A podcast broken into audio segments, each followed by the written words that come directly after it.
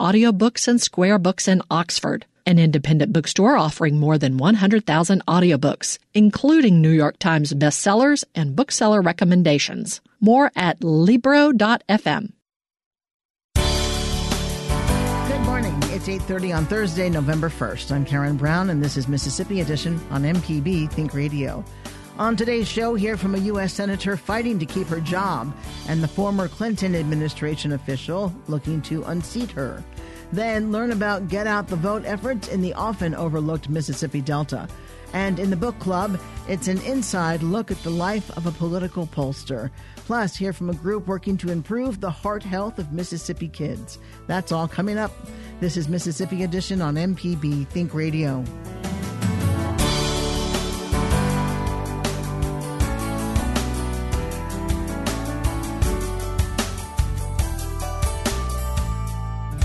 Mississippi voters head to the polls Tuesday to cast their ballots in a series of statewide, regional, and local elections.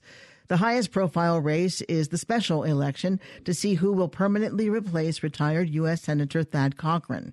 Cindy Hyde Smith was appointed by Governor Phil Bryant to fill the seat temporarily. She'll face former U.S. Agriculture Secretary Mike Espy, State Senator Chris McDaniel, and former military intelligence officer Toby Bartee.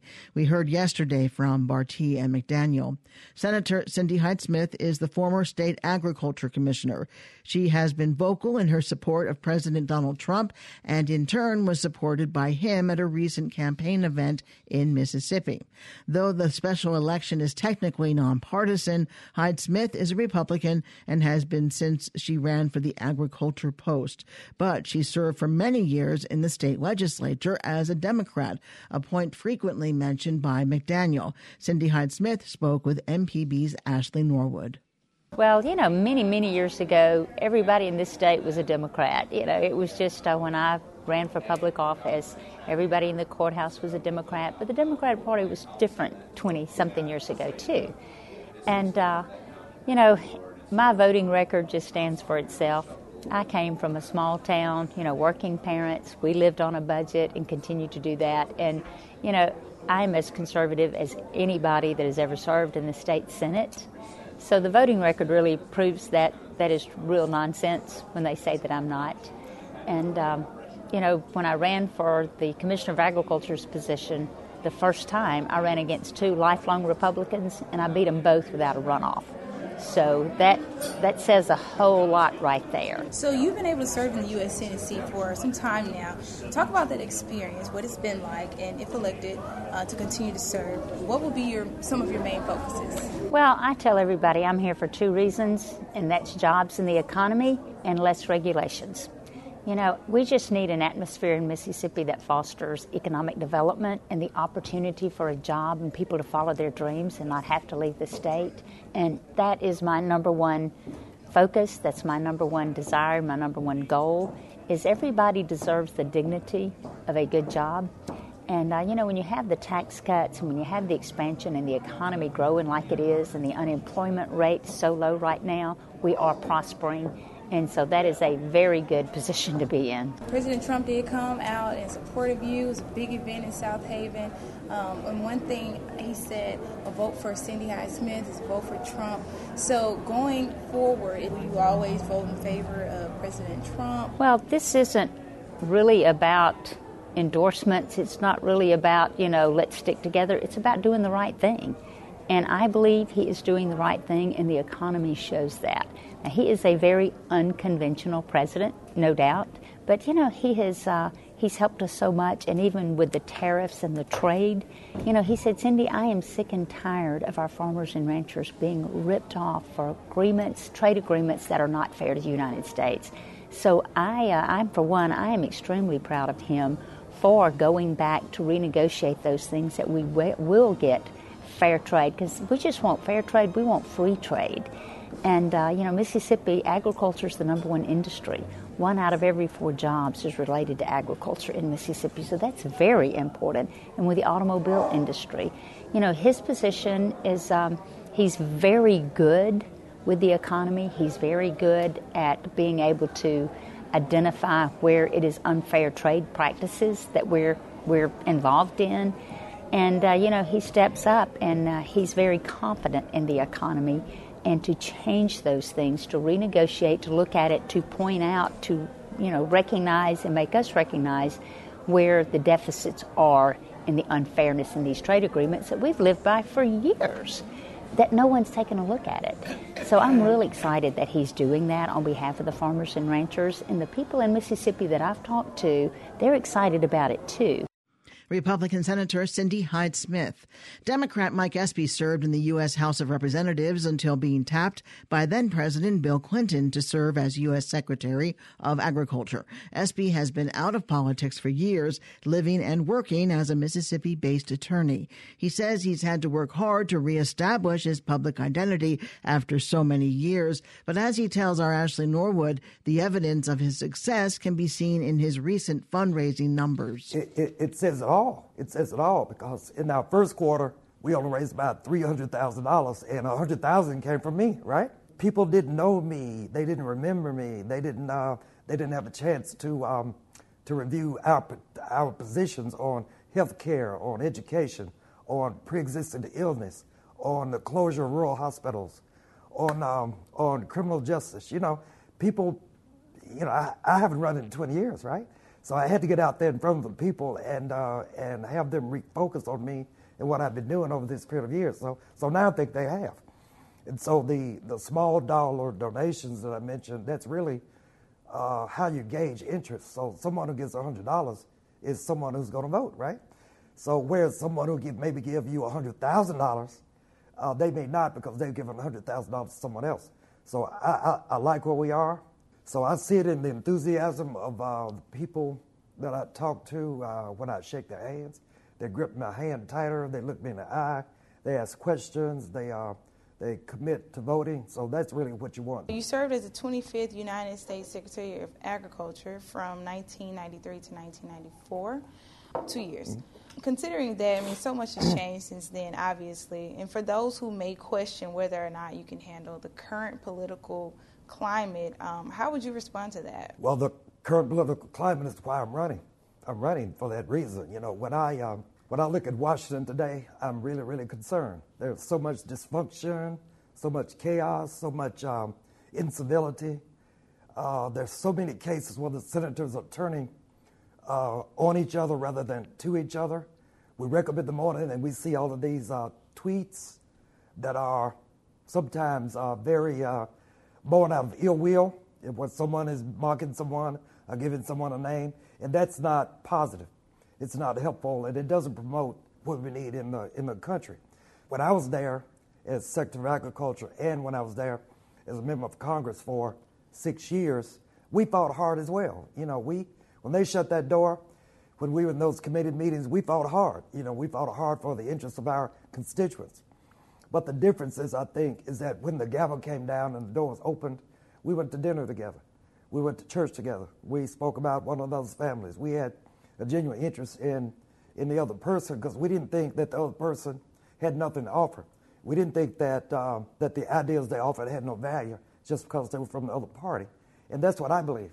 So I believe that I could work with everyone. Some polls show you and Cindy Hyde Smith, your opponent, neck and neck. Some show that you're leading.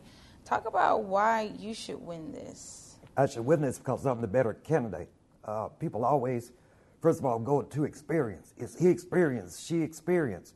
We don't want somebody new. We don't want somebody who is uh, overcome with the experience. Uh, we don't want someone who hadn't been there before. Well, look at me. I've been there before. I served in the Mississippi Delta, the poorest county in the poorest state, and I served well for six years. I started out getting uh, 85% of the African American vote in the second district and 11% of the white vote.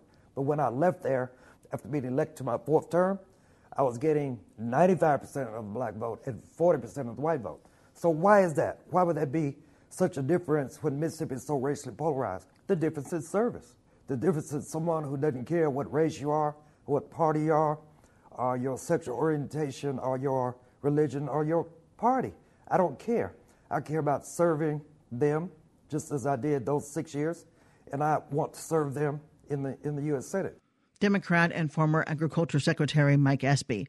Espy and Hyde Smith are on the ballot Tuesday, along with Republican Chris McDaniel and Democrat Toby Bartee. For much more on this race and the race between Republican Senator Roger Wicker and his Democratic challenger David Baria, tune into a special at issue. That's Friday night on MPB TV. Coming up, learn about get out the vote efforts in the often overlooked Mississippi Delta. This is Mississippi Edition on MPB Think Radio. We've got a big election. I am committed. We believe that this is going to be a movement. I am passionate. They are going to say we can't win. I am asking you On November 6th, the campaigning ends. Who will win and what will it mean for the country? Find out with live election night results and analysis from around the U.S. Critical elections, essential coverage, NPR News. Coverage begins at 7 p.m. only on MPB Think Radio. This is Mississippi Edition on MPB Think Radio. I'm Karen Brown. With midterm elections less than a week away, people in Mississippi Delta counties are working on foot and online to increase voter turnout. Jaribu Hill is founder of the Mississippi's Workers Center for Human Rights. She tells MPB's Alexandra Watts that to her, anything less than full participation is considered low voter turnout. I think generally we can say that turnout has always been much lower than it should be, and that it's lower than the uh, voting age population. And so there's tremendous apathy, and uh, there is a need to really focus on deep south states in terms of getting people involved. Compared to other areas of Mississippi, how does the Delta region kind of fare in terms of voter turnout? Generally, where you find areas where uh, there is extreme poverty and lack of opportunity, and also false promises that continue to be made to people and not kept, I think you're going to see a low turnout and low participation in terms of engagement. I have not done the research to see how that's measured from place to place. And what are some of the biggest problems that you see, at least in the Delta area, with getting people to vote? Do you see people who just aren't registered or people who may not be informed? I think it's a combination. I think there are still uh, scores and scores, hundreds of people who are not registered. I think there are access issues in terms of transportation. Uh, there are issues in terms of the types of jobs that many people find themselves in, low wage jobs uh, where they have very little power, and uh, sometimes there's a fear in terms of taking off work and not being compensated because there's no real paid leave across many of these systems. Many workers work in temporary jobs where they don't have benefits and they don't have any freedom of movement, you know, during the day. Uh, so, and I also think that there are a lot of there are still a number of uh, laws that continue to be broken. I think that there are people who are still intimidated at the polls and discouraged at the polls. Sometimes they are illegally purged from the rolls, and when they go to try to vote, they're told that uh, their names are no longer on the list, and that's very frustrating. If they have to fill out a paper ballot uh, and there's some literacy challenges, then that could be a problem as well. So, for this midterm election, how are you engaging people? Is it a lot of going door to door and canvassing? Is it a social media outreach? How are you trying to reach people? It's a combination of those things. It is, of course, uh, in this age, in this day and age, there's a lot going on with social media. There's a lot of Facebook activity. Uh, folks are taking to Twitter. Uh, we do mass emails to people. We also do the door to door canvassing because we think it's still very important to engage people one on one. Jaribu Hill is founder of the Mississippi's Workers Center for Human Rights, and she spoke with Alexandra Watts. Coming up, it's an inside look at the life of a political pollster in this week's book club. This is Mississippi Edition on MPB Think Radio. Temperatures are falling, so that means car tire pressures are falling. How often do you think about your tires? The tread depth, rotating them, the wear pattern, air versus nitrogen? Tires will be our topic on the next autocorrect. Today, at 10 a.m. on MPB Think Radio and on the internet at mpbonline.org.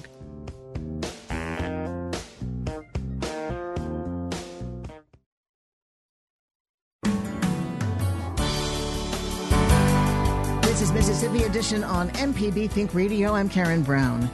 Elections are on the mind here in Mississippi, so we're focusing this week's book club on the chief pollster at CBS News. When you hear numbers in the news, can you really trust them?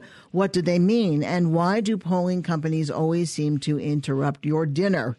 Anthony Salvanto talks about the method behind the madness of polling in his new book, Where Did You Get This Number? What we're out there doing is uh, trying to tell stories about why people are thinking the way they're thinking, and it's an exploration. It's a discovery process. The number is just the end of that process, but it's that discovery along the way where you listen to people and you ask them what they're thinking and you try to come at all angles of an issue, no matter what side folks might be on, that you learn things. And so I wanted to hopefully convey that sort of sense of discovery that makes the job so much fun for me because people are fascinating and they're interesting and they're a whole lot smarter than sometimes the politicians seem to give them credit for. In recent polling, what can you tell us about the upcoming midterms?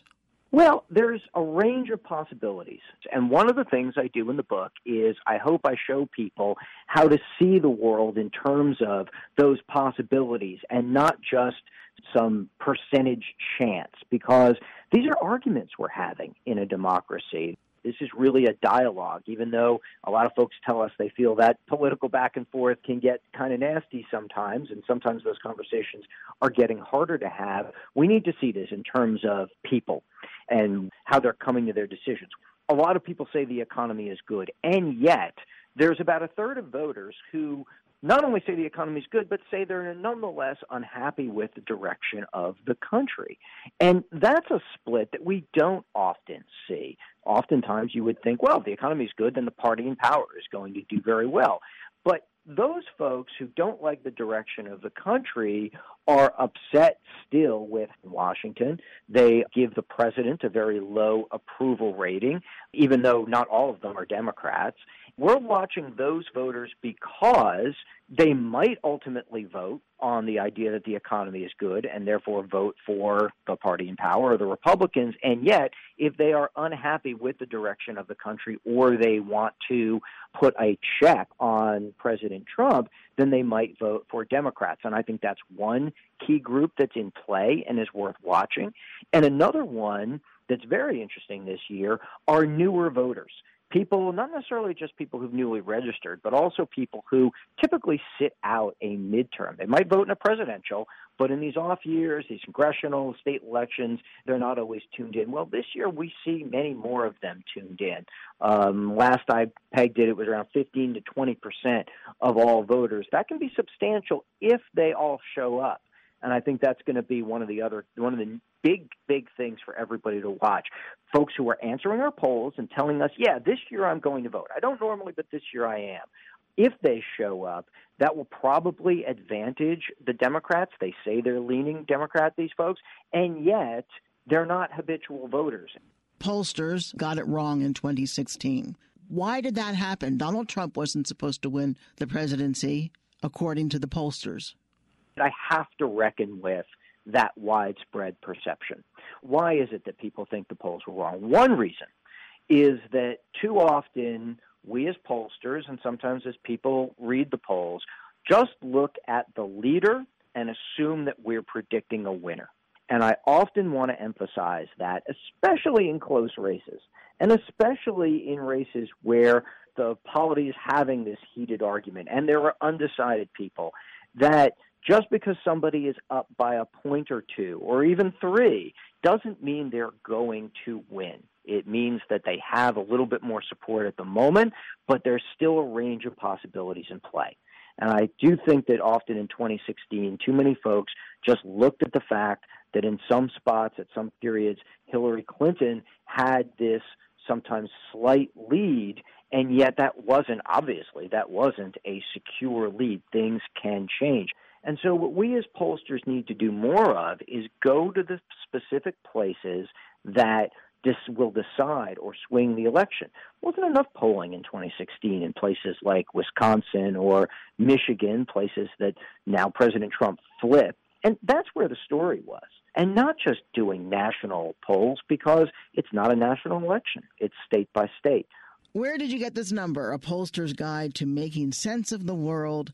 And we've been speaking with its author, Anthony Salvanto. Thank you, Anthony. I enjoyed it so much. Thank you, Karen. Thank you for having me. Coming up, hear from a group working to improve the heart health of Mississippi kids. This is Mississippi Edition on MPB Think Radio. This week on a special at issue, both of Mississippi's U.S. Senate seats are up for re-election. In the general election, State Representative David Baria is vying to unseat incumbent Senator Roger Wicker. In Mississippi, it's time for change. There's also a special election to fill the remaining term of Senator Thad Cochran's seat. The Second Amendment rights is very important to me. We've got to make sure that we can stop this brain drain. I don't believe government should micromanage our lives. The issues of substance aren't being discussed. Friday at 7:30 p.m. on MPB TV. This is Mississippi Edition on MPB Think Radio. A national health advocacy organization is working to improve the heart health of Mississippi youth. The American Heart Association is celebrating 40 years working on child health in schools with the new Kids Heart Challenge. Advocates say physical education in schools, access to healthy foods, and resources like CPR help improve child well-being. Liz Young is the youth marketing director for the American Heart Association. As we continue our coverage on the state of obesity, she tells us how the program is is battling to improve student health. We looked at expanding our program, being more inclusive, to bring in the whole child. That's super important to us at the American Heart Association that we focus not only on the physical health, but now putting a lot of emphasis on the emotional and mental health of our children. How long has the American Heart Association been in schools? And is it literally in schools? Yes, we, this is our 40th year in schools across the nation. We have over 36,000 schools that usually participate with us annually. Um, and yes, we are in. We go to schools and they accept our program if they want to do it. So not every school has to do it or does it, but we would like every school to do it. Is this uh, primarily elementary school students? We, we have a program in for elementary. We have the American Heart Challenge for our um, high school and middle school. We have lots of different opportunities for them as well. We have this year a new thing called the Warrior, which is kind of like an obstacle course that they can do through through their PE program or even just as an activity, as well as we have a dance component this year. So it's very flexible to allow the school to choose when they want to do it and how they want to do it and what works best. And I kind of work as a as a resource for them, as a support system for them to help them implement it. I will come do a, a heart healthy presentation for their students, really whatever works best for that school. Mississippi is one of the leading states for childhood obesity. Does the American Heart Association take on that challenge? Is that incorporated into the Heart Challenge, the New Kids Heart Challenge? Absolutely. It's very near and dear to my heart that we change that, that we not be number one in that, that we could reduce that. But it really takes starting at elementary age, at kindergarten, at K4, and being in the schools in that school every year, year after year, not just one time, but year after year, hearing that message. Our message is always the same. We just present it in a different way. You know, the five things that we explain to children of eating healthy and exercising, avoiding tobacco, um, getting their uh, drinking water instead of a sugary beverage and reducing sodium is always the same. It's just we find new and fun ways to continue to present it to them. Is there a website where parents and others can see information about the New Kids Heart Challenge? Yeah, absolutely. Um, it's uh, www.heart.org backslash Kids Heart Challenge. Liz Young is the Youth Market Director for the American Heart Association. Liz, thank you so much. Karen, thank you. Coming up at 9 o'clock, it's Creature Comforts. Then at 10, it's MPB's all new show, Autocorrect. And at 11, stay tuned for Southern Remedy Kids and Teens. We want to hear from you. Let us know what you think about a story or send us a news tip by visiting MPB News on Facebook and Twitter. I'm Karen Brown. Join us again tomorrow morning at 8.30 for the next Mississippi edition, only on MPB Think Radio.